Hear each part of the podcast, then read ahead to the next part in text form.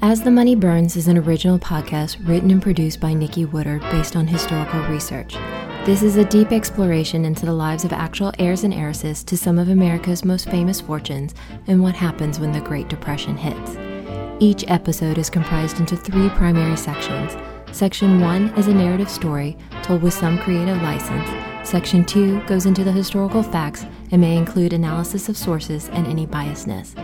Section 3 focuses on contemporary, emotional, and personal connections, making the story relevant to the current day. Now back to As the Money Burns. Welcome to Newport, Part 1.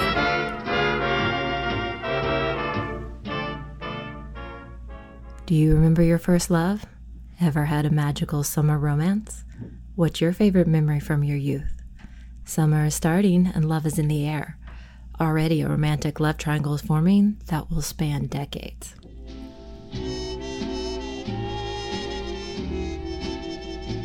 Section 1 Story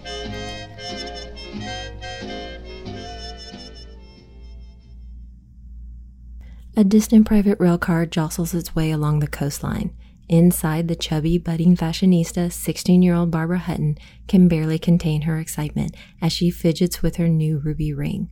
She grabs a book of poetry, occasionally glancing through the pages to a sealed envelope hidden inside. Her beautiful deep blue eyes look over at the ever reassuring Tiki, her matronly French governess. Over to the side, her father, Franklin Hutton, reviews the daily stock report. The living embodiment of the monopoly man, Hutton chuckles over another pattern he has outsmarted yet again. Next to him sits his overeagerly younger wife, Irene, Hailing from Detroit, she's only a decade older than Barbara and desperately wants to be close with her stepdaughter, more like a friend or a big sister. As Irene attempts to get Barbara's attention, the stepmother's own ruby ring catches Barbara's eyes, which then reminds her of her own. She seems a little less pleased.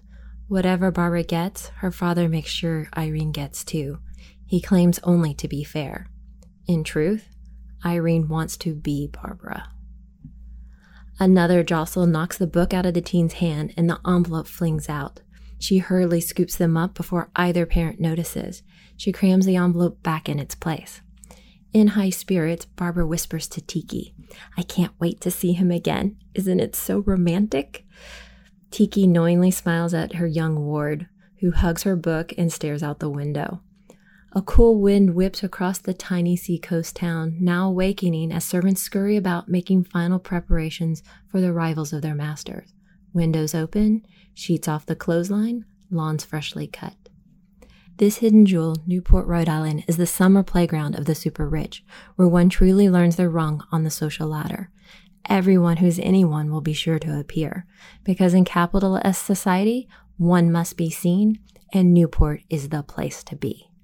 By land or sea, the colonists returned to their cottages for fun in the sun and endless activities. Another year of regattas, teas, polos, tennis, and debutante balls. The Ida Lee Lewis Yacht Club, Bailey's Beach, and the Tennis Casino are the popular daily hangouts. At the train station, the Huttons with servants in tow deboard their private car among other elites. On the landing, Barbara spots John Jacob Astor the sixth, aka Jakey, 16 and debonair. Waiting with his luggage, he's been there for a bit and trying not to act too perturbed. The presence of other arrivals makes his situation more humiliating. As the Huttons cross by, Barbara cheerily greets him. He nods in forced politeness. Hutton asks the young scion if he needs assistance. At first, Jakey demurs, but then reluctantly admits his staff is late. Hutton offers him a ride home and Jakey, too exhausted to protest, relents. Barbara glances at Tiki with a knowing look. Isn't the summer already getting better? Over on the other side of Newport, at the luxurious cottage known as Rough Point, a now 16 years old Doris Duke has grown into a tall, awkward teenager. Dressed in workman's clothes, she hovers by the bushes trying to get a better glance at the handsome young gardener clipping a nearby hedge. From the window, Nanaline spots her daughter and commands her inside. Deflated and embarrassed, the teen shrinks and slips by unnoticed. When Doris appears before her mother, Nanaline can hardly contain her disgust at her daughter's attire. Coldly, she slides over a document with a pen. Uneasily, Doris looks at the document. It's a bid for a Duke property. She hesitates, unwilling to sign anything that will push her father further away. The mother daughter standoff is broken when the French governess Jenny interrupts holding a bag. Mademoiselle Barbara shall arrive at any minute. Doris takes the excuse, grabs the bag, and rushes out the door. Jenny delights over her charge's enthusiasm, only to see Nanaline scowl.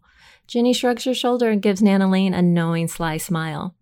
Surprisingly, Nanaline returns the smile and offers a cup of tea. Doris runs so fast she bumps into the hot young gardener, knocking over his barrel of clippings. Dumbstruck and embarrassed, she collects her things and runs faster down the driveway out to the Rolls Royce and hops in. The young friends are happily reunited, immediately breaking into chatter. Barbara babbles on about her earlier interaction with Jakey. From the far side of the polo fields, they stop and watch the practicing players, especially one particular muscular and sweaty Adonis. They practically fawn and fandom. Barbara swoons. I rushed back as soon as I learned the prince was going to be here. Doris, in her soft baby whisper, contemplates. Do you ever wonder what life would be like if we were ordinary girls? Barbara retorts, Ordinary? I want to be a princess. With Jakey as your prince? Well, he certainly beats a gardener. Always overdressed, Barbara glances at her friend's alternative fashion choices. I was working in the garden and didn't have time to change, Doris protests. We're supposed to be fitting in this summer, so it is important we are more presentable.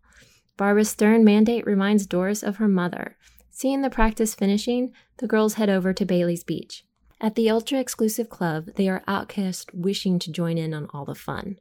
They can't help but watch Louise, 19, and reigning it girl playing in the surf with a bevy of guys, including Jakey and that same handsome polo player from the fields, Prince Alexis Mdivani.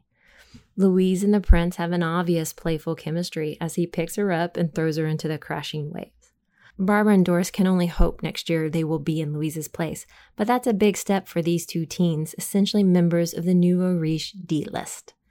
Louise Astor Van Alen is by birth both an Astor, yes, Astor, and Jakey's cousin, and a Van Alen, an old school banking family, as well as by marriage tied to the Vanderbilts. She has the name and fortune, born and dripping with power and privilege. It is the former, the name and lineage, that eludes Barbara and Doris and therefore most affecting their rank in society. Did you get an invitation yet? Barbara asked Doris. Doris shakes her head no and drags her foot over the sand, then looks inquiringly over at her friend. Barbara shakes her head no, too. They stare out at Louise splashing around with the guys without a seeming care in the world. She pushes the prince away, only to get doused by a wave. Unhappily, Barbara clenches her poetry book. This summer, Louise finally debuts in society, delayed a year by her own father's death. It promises to be the event of the season. If Barbara and Doris want to climb the ladder before their own debuts next year, they must attend. Louise and her entourage make their way back to the cabanas. Barbara tries desperately hard to make eye contact with the prince, but he doesn't even register her existence. He snaps his towel at Louise, who teasingly sneers back. Barbara slams down her poetry book, making enough noise for some to look at her. She storms off. Inside Bailey's ladies' room, an attendant wipes down the sink. While Doris waits for Barbara, Louise with some females enters giggling. She smiles at Doris, who freezes, then ducks her head down to avoid eye contact. At the sink, Barbara and Louise meet and exchange polite pleasantries. Louise chats with her girlfriends over an actual prince attending her debut. As Louise pampers at the mirror, she gushes, He said he wouldn't miss it for the whole world. Scrubbing her hands, Barbara blurts, He loves Sylvia. Louise pauses a bit dazed. Excuse me? Territorially, Barbara repeats, Alexis, he's in love with Sylvia. Indifferent, Louise shrugs. He's like my brother. As she gathers her things, she quips, I didn't expect to see you back from Beirut so soon. Louise and Barbara again exchange polite smiles. Doris waves goodbye, looking even more like a spaz as Louise with her gals head back to the beach. Doris and the attendant look at Barbara confused. Barbara defensively protests. She's lying. I know she's lying, but his heart belongs to Sylvia. Back at their seats, Doris and Barbara gather their things to go to the next locale. When Barbara grabs her poetry book, she feels a difference. She flips to see the envelope is missing. With a big smile on her face, Barbara chirps, Cream soda?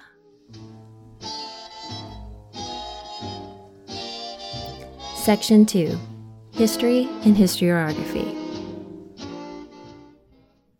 The summer of 1929 promises to be one full of excitement as the super rich gather at their favorite playground, Newport, Rhode Island.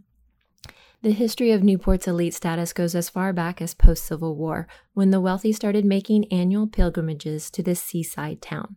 The Rockefellers, Vanderbilts, Astors, and other families built elaborate mansions which they humorously referred to as cottages.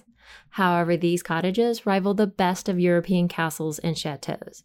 Ornate and befitting America's Gilded Age, Newport was the place where the wealthy from all over would gather and compete in that age old tradition referred to as capital S society.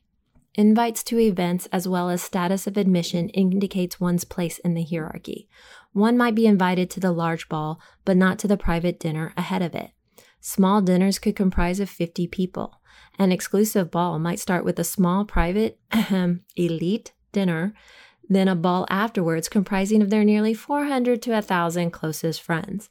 Only the A list were invited to every part of such an event.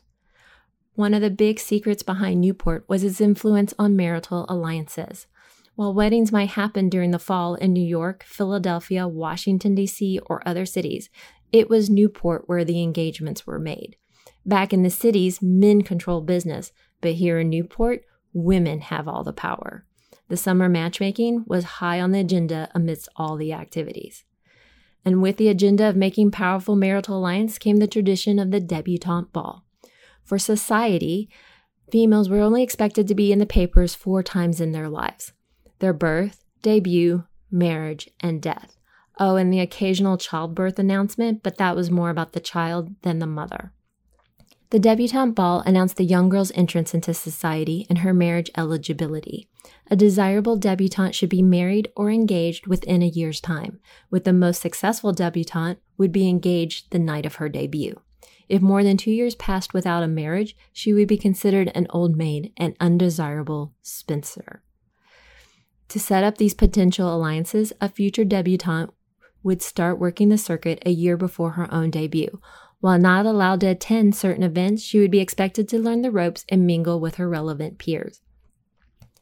And Doris and Barbara need to learn fast as they are set to debut in 1930. Though they are wealthy enough to be a financial equal, their lack of lineage prevents them from being invited to the better events. They have hope. They are the first member in their families invited to join the social register in 1929. The social register is the official A list of who's who among the elite. It can take a family two to three generations before being invited to join. In the case of Barbara and Doris, this has taken 40 to 50 years since their respective grandfather and father built their massive fortunes that far outstrip most of the established members. This list determines who gets invited to what and if their own events also get priority attendance of elite guests. The wealthy often have social secretaries completely dedicated to just this function.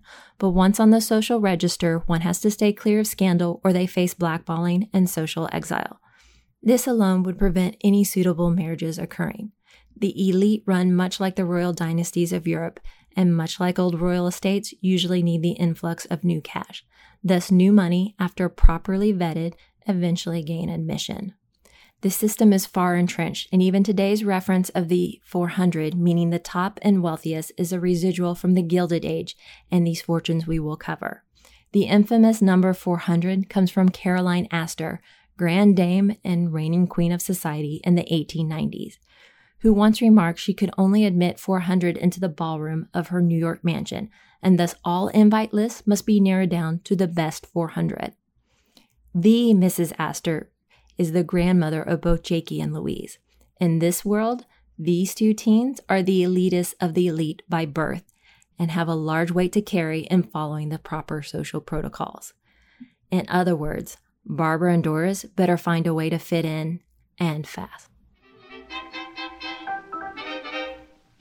Section 3 Contemporary and Personal Relevance.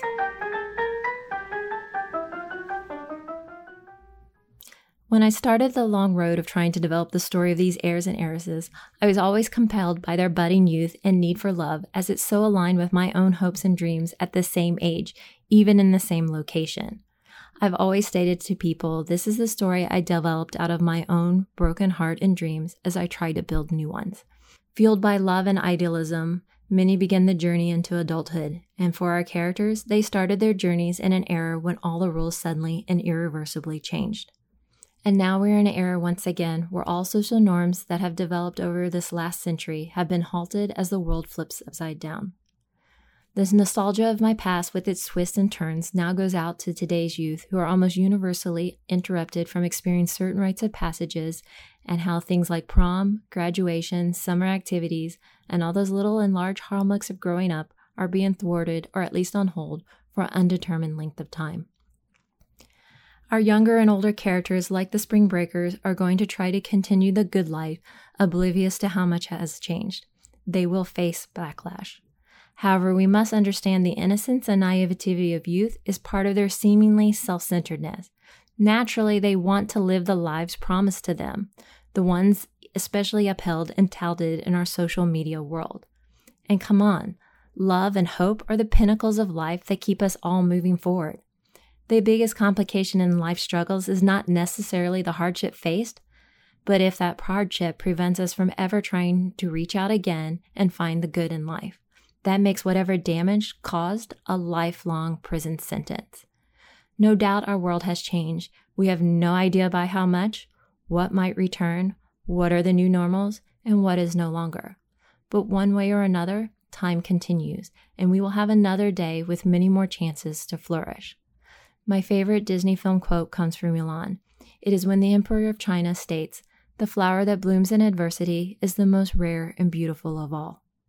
May we each find our ways to blossom from this period of darkness.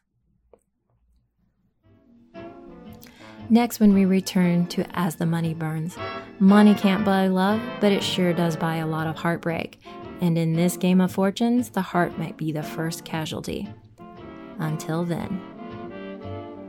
Credits As the Money Burns is an original podcast written and produced by Nikki Woodard based on historical research. Archival music has been provided by Past Perfect Vintage Music. Check out their website at www.pastperfect.com. Interested in following more about As the Money Burns? You can find us on Twitter, Instagram, Facebook, and the website, all under As the Money Burns.